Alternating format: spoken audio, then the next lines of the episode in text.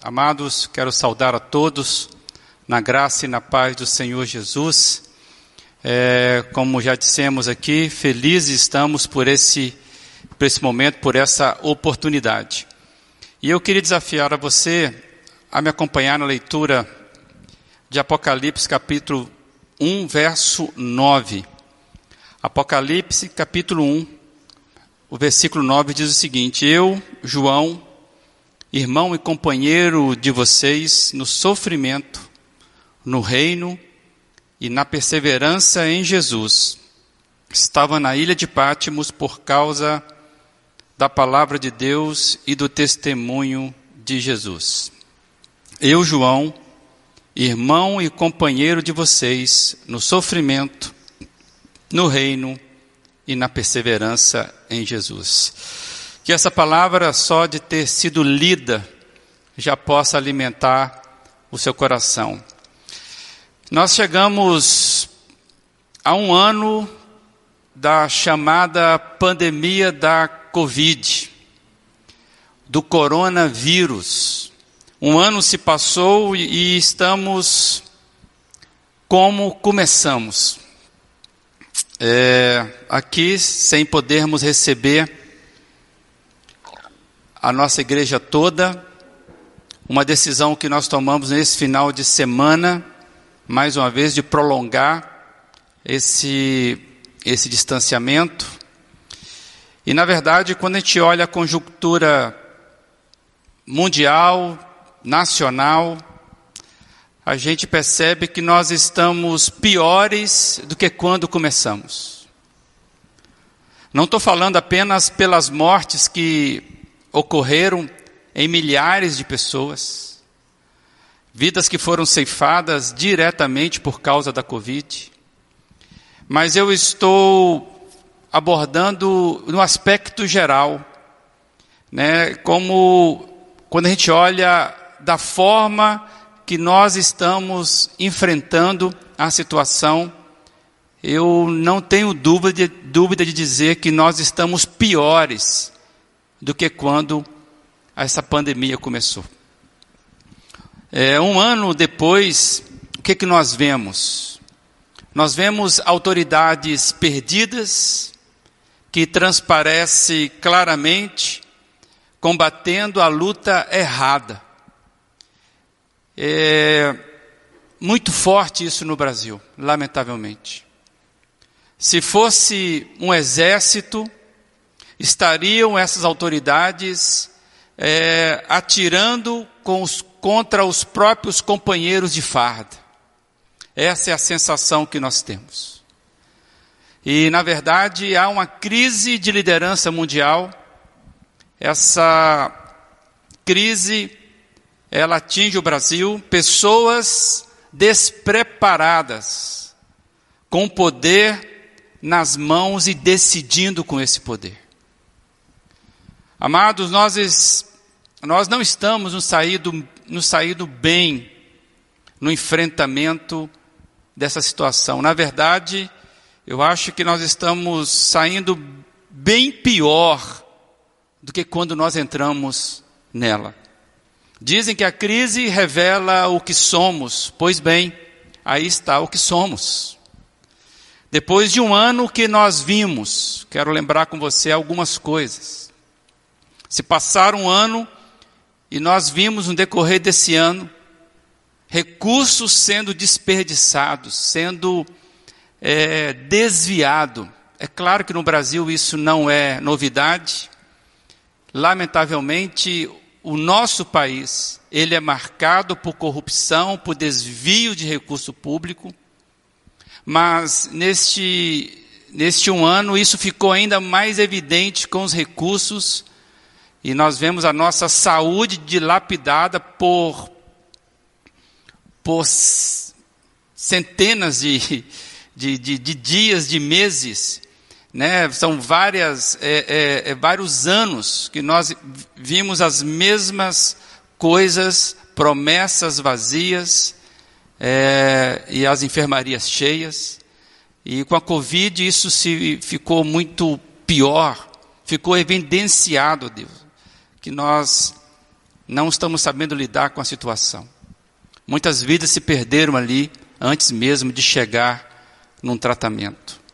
E a gente percebeu que a, não houve uma boa aplicação, um bom discernimento, não houve, é, no decorrer de vários anos, o cuidado devido. Aí, quando vem a crise, nós não temos condição de enfrentá-la.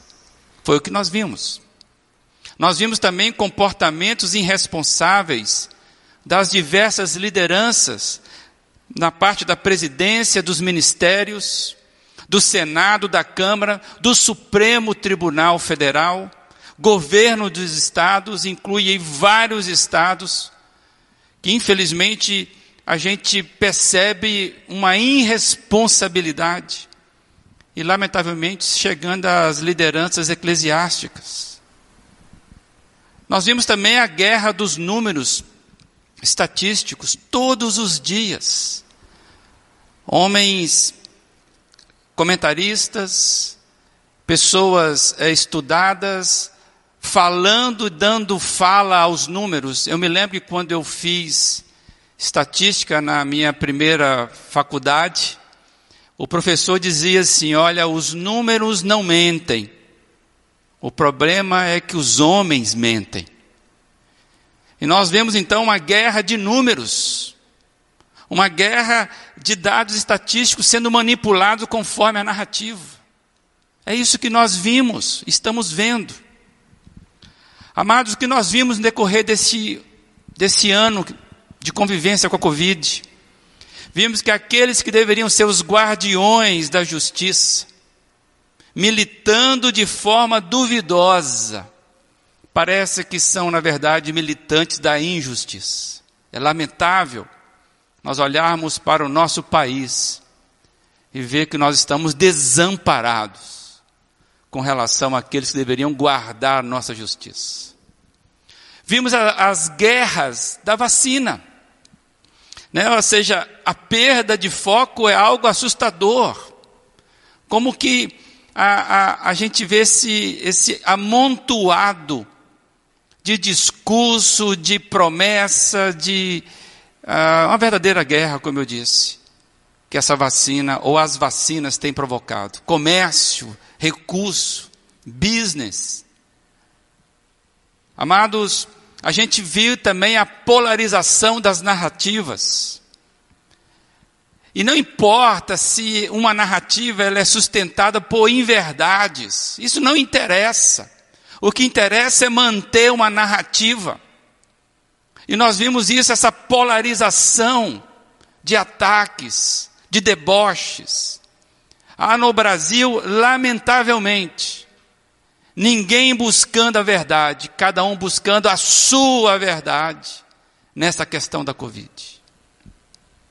Só que a verdade ela é escrita com vidas que estão sendo ceifadas por irresponsabilidades de quem deveria assumir esta responsabilidade e não sabe lidar com, elas. Com elas. Amados, a gente vê a, dentro dessas narrativas a hegemonia da narrativa do medo.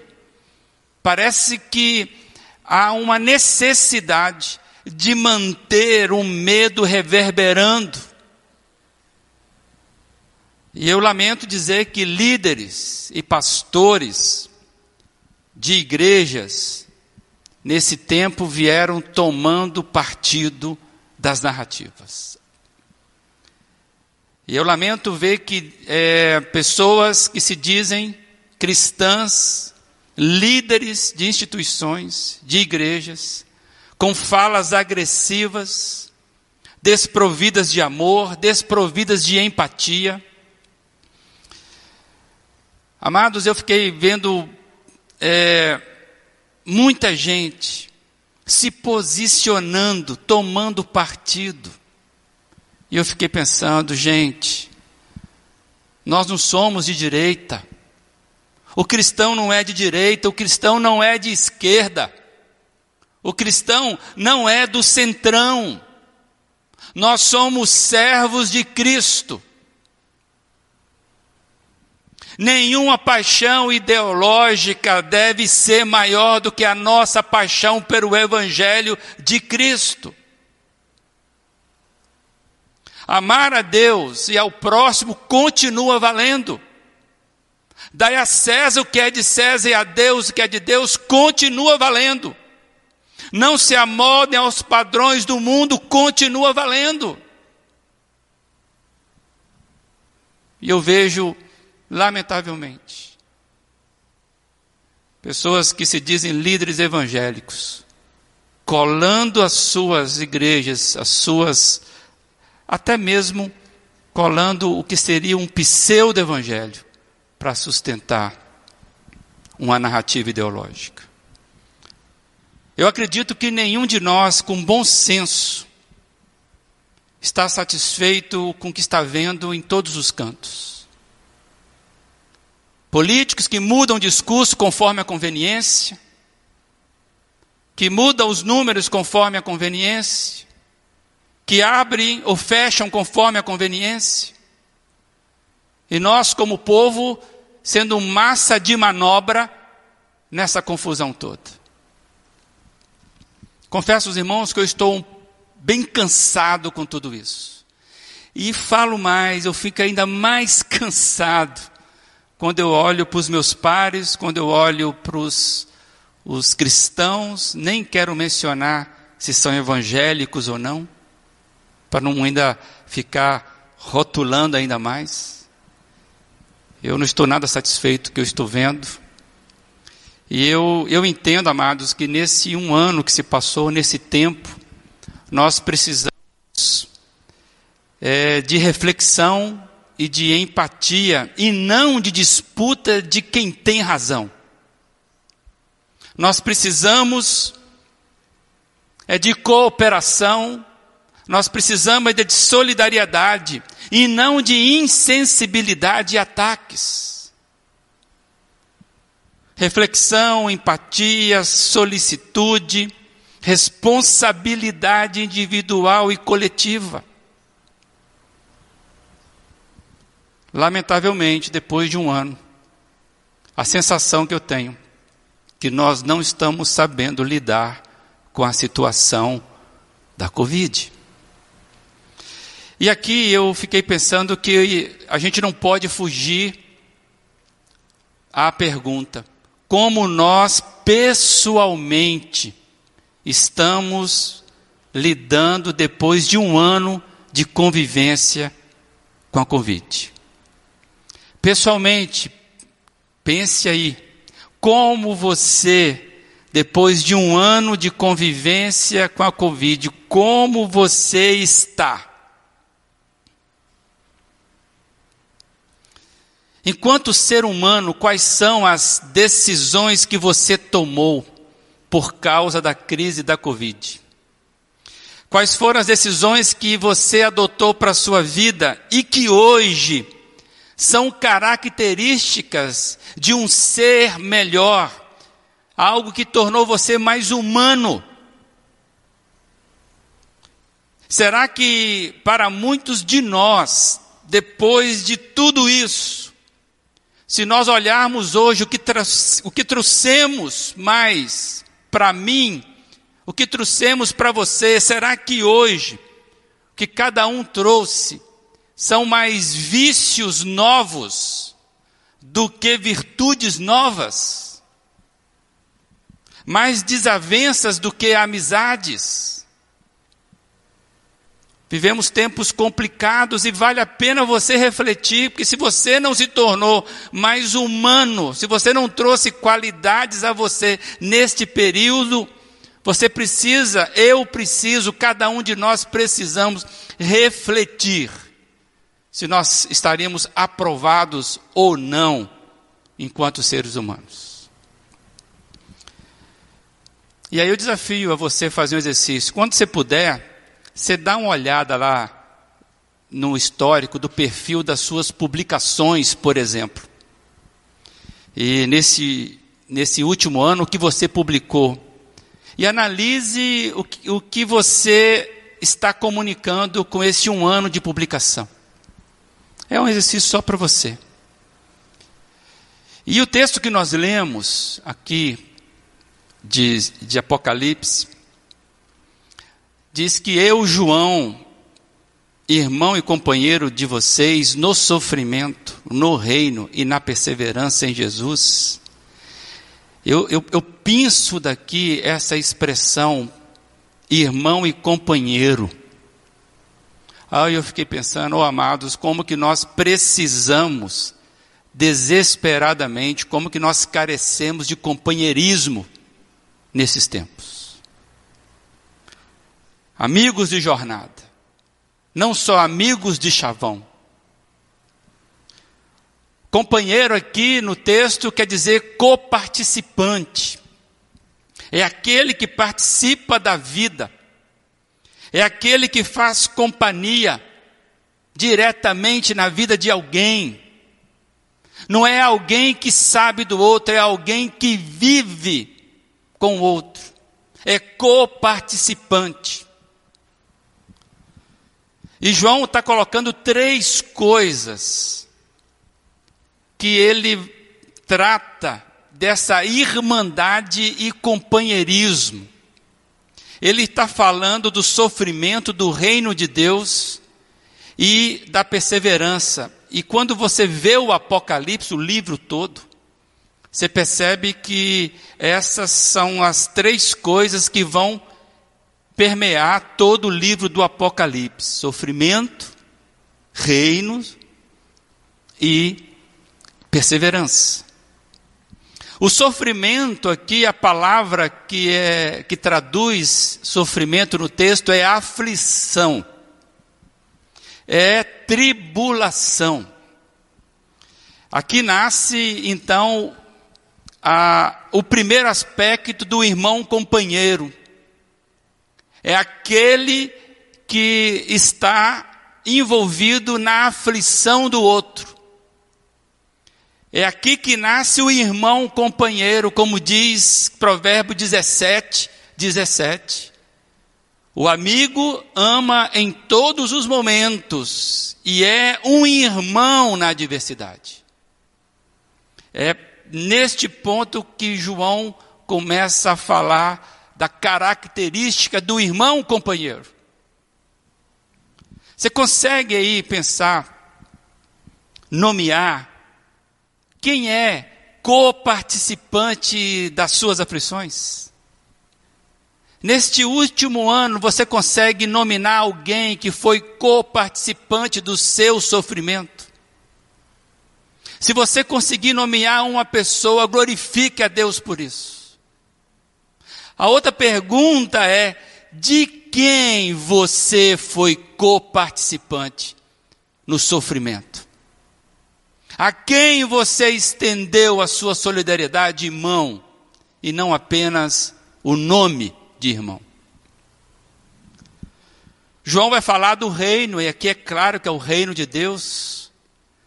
Há uma base clara de conflito entre os valores do reino de Deus e os valores dos reinos deste mundo. O João em Apocalipse, ele está mostrando, ele vai mostrar isso claramente. Não só o reino de Deus em conflito com os reinos do mundo, mas o reino de Deus em vitória sobre os reinos do, do mundo. Amados, há limites, há separação. Existe uma fronteira, existe um contraste entre reino de Deus e reino do mundo. E aí eu fiquei pensando que se minha voz, nesse, nesse último ano, em que o mundo todo parou para ouvir a crise do coronavírus, a crise da Covid-19. Se nesse tempo, se a minha voz nunca destoou, nunca destoa do senso comum, eu preciso rever de qual reino eu sou cidadão. Eu lembrei que Paulo vai alertar que não há comunhão em luz com trevas, lá em 2 Coríntios 6,14, que não se pode ter jugo com alguém desigual, não pode ter um jugo com descrente, não se tem comunhão, não há acordo, não há, é, não tem nada em comum, justiça com maldade. Amados, nós, quando olhamos, nós precisamos fazer uma leitura. E se você for buscar no texto depois, você vai ver que o verso 6, que nós não lemos aqui, Jesus nos fez reino e sacerdotes para servir a Deus. João fala de perseverança. Perseverança é a qualidade de quem não desiste com facilidade. Perseverança é uma persistência. No caso do texto aqui, é uma constância, é um prolongamento. É essa é, insistência em não desistir. Para, para o cristão, há uma ligação direta entre persistência e esperança. Como é que está o índice da sua esperança? É por isso que João está falando de sofrimento e reino de Deus no contexto de perseverança. Não tem como nós vivermos enquanto cristãos sabendo do controle de Deus na história sem a esperança. Amados, eu fiquei pensando que nós deveríamos ser os maiores incentivadores os maiores proclamadores de esperança neste momento caótico. O que muitas vezes eu me deparo é com cristãos em lamúria, cristãos descrentes do cuidado, replicando discurso de quem não tem a esperança. No domingo passado, o Léo leu o Salmo, trouxe uma boa ministração sobre o Salmo 107, que tem ali no seu, vamos chamar no seu refrão, a, o, a chamada ou alerta de clamar ao Senhor que intervém em favor do povo. Tem muita gente que precisa trocar né, aquele reclame para o clamar, tirar o R e o E, parar de deixar o, a, a, forma de reclamar, reclamar, reclamar e começar a clamar, a clamar, a clamar, porque se a igreja não clamar, quem é que vai clamar? Amados, nós somos propagadores da perseverança porque nós temos esperança. Mas aí o que, que nós vemos? Que nós vemos são irmãos sendo companheiros da desesperança. Irmãos que são propagadores de ofensas, replicadores de discurso de ódio. Estou cansado de ver isso. Como que pode um cristão, por exemplo, concordar com frases. E eh, muitas vezes replicar frases do tipo que bandido bom é bandido morto. Espécie de sanguinário é esse cristão.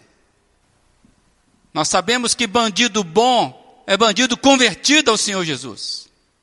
E nenhum de nós é diferente de bandido se nós não convertermos ao Senhor Jesus.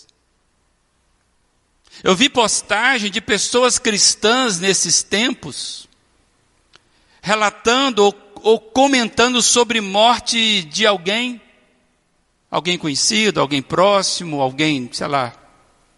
E a pessoa é capaz de dizer que, ah, mas ela morreu, mas tá vendo? Era negacionista. Como que pode um cristão, na hora de um comentário da morte de alguém, lembrar que aquela pessoa está colhendo o fruto porque era negacionista. Mas ele não dizia que a Covid não pegava em crente. Como é que ele morreu de Covid?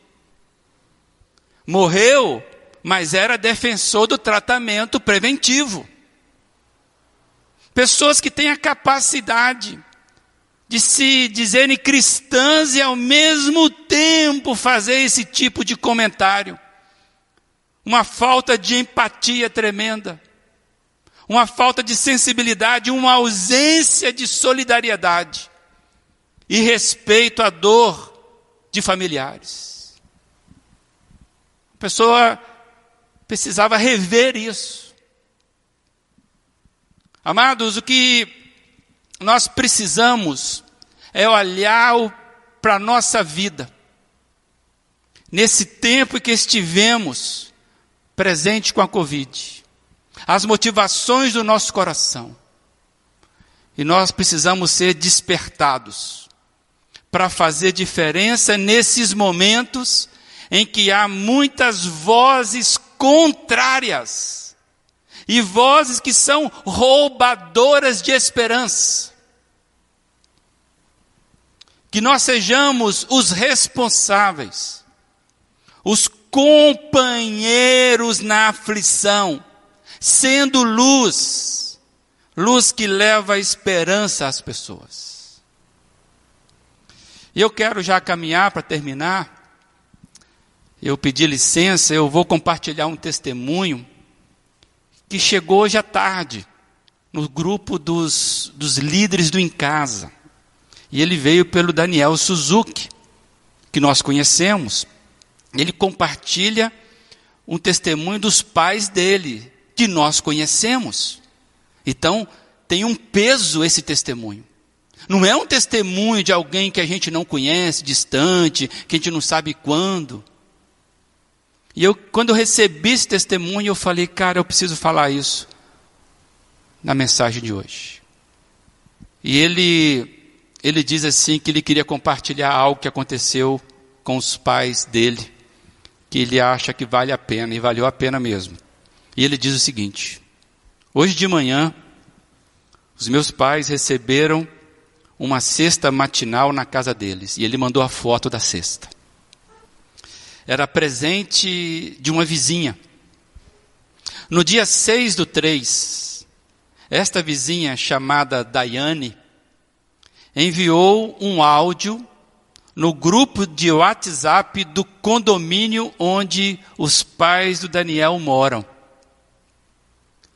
E essa vizinha então estava desesperada por causa do marido dela, o William, que ele estava com Covid e sem acesso à UTI. Ela estava chorando e pedindo ajuda, e ela disse: pelo amor de Deus. A senhora Luísa, mãe do Daniel, então fez contato com ela orou com ela por telefone, e elas nem se conheciam até então. É muito comum isso em condomínio. Eu moro em condomínio e tem gente que eu nunca conversei nada.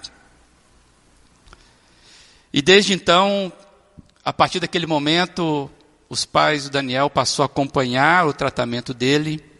E nessa sexta-feira, dia 19 do 3, o William saiu do hospital e saiu com a placa lá, né? fui curado. E meus pais, então, foram lá também e trocaram ali umas, uns bombons, uns chocolates, ou seja, algo para selar essa amizade.